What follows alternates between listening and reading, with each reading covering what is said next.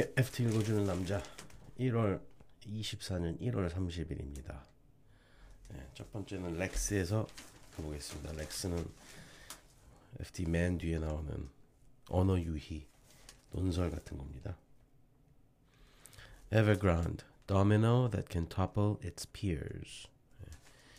예, 예, Evergrande라는 중국 그 부동산 개발 업체가 드디어 청산 명령을 받았습니다.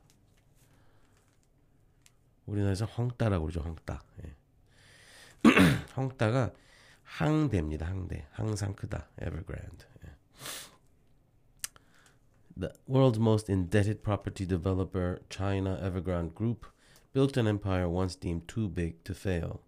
No longer. Yesterday, a Hong Kong court ordered the company, once the country's largest builder by sales, to be liquidated. The effect will spread far beyond Evergrande's creditors. 네.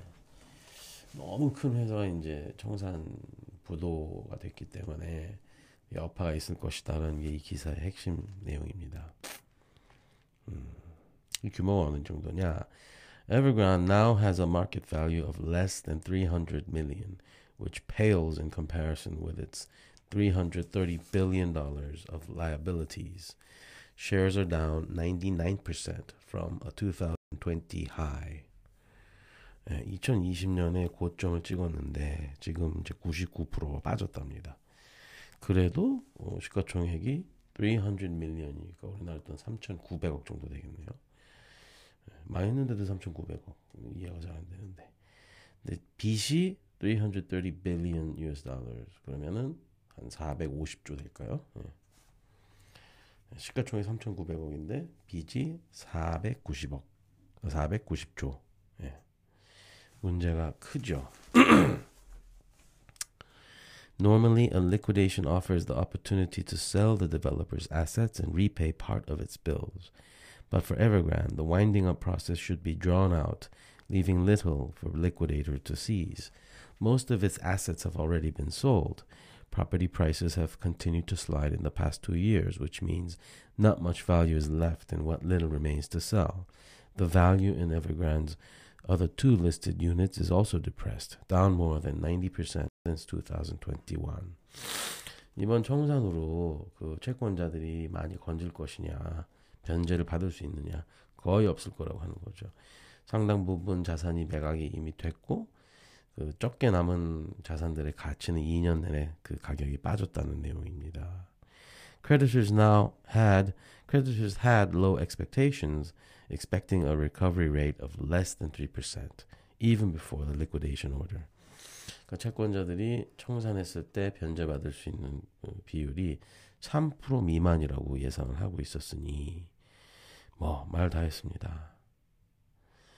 음, 채권자들보다도 아마 그 에버그랜드가 짓는 아파트의 분양대금을 냈던 그 개인들이 더 문제가 아닐까 싶습니다.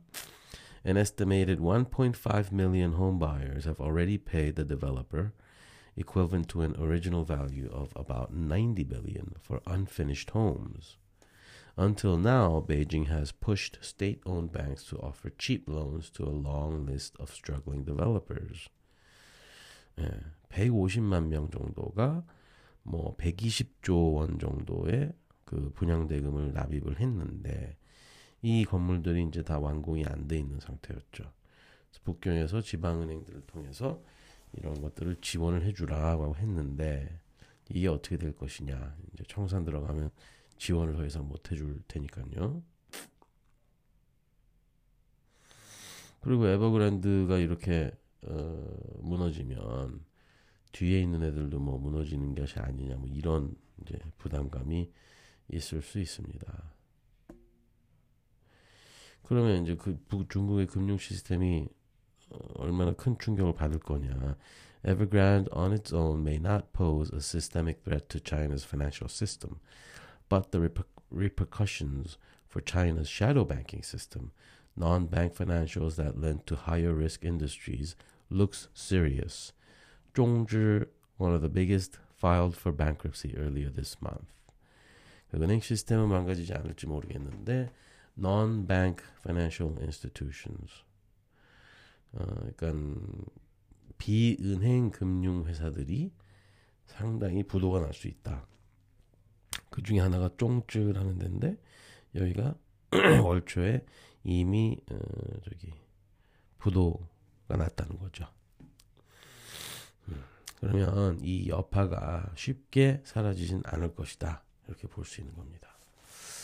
아주 길게 보면 중국의 문제가 됐던 부동산 섹터가 결국 이렇게 해가지고 구조조정이 일어나면 어, 중국 경제에 어떤 큰 짐을 하나 덜어내게 될 텐데 그 과정은 아마 길고 힘든 과정이 될 수도 있다.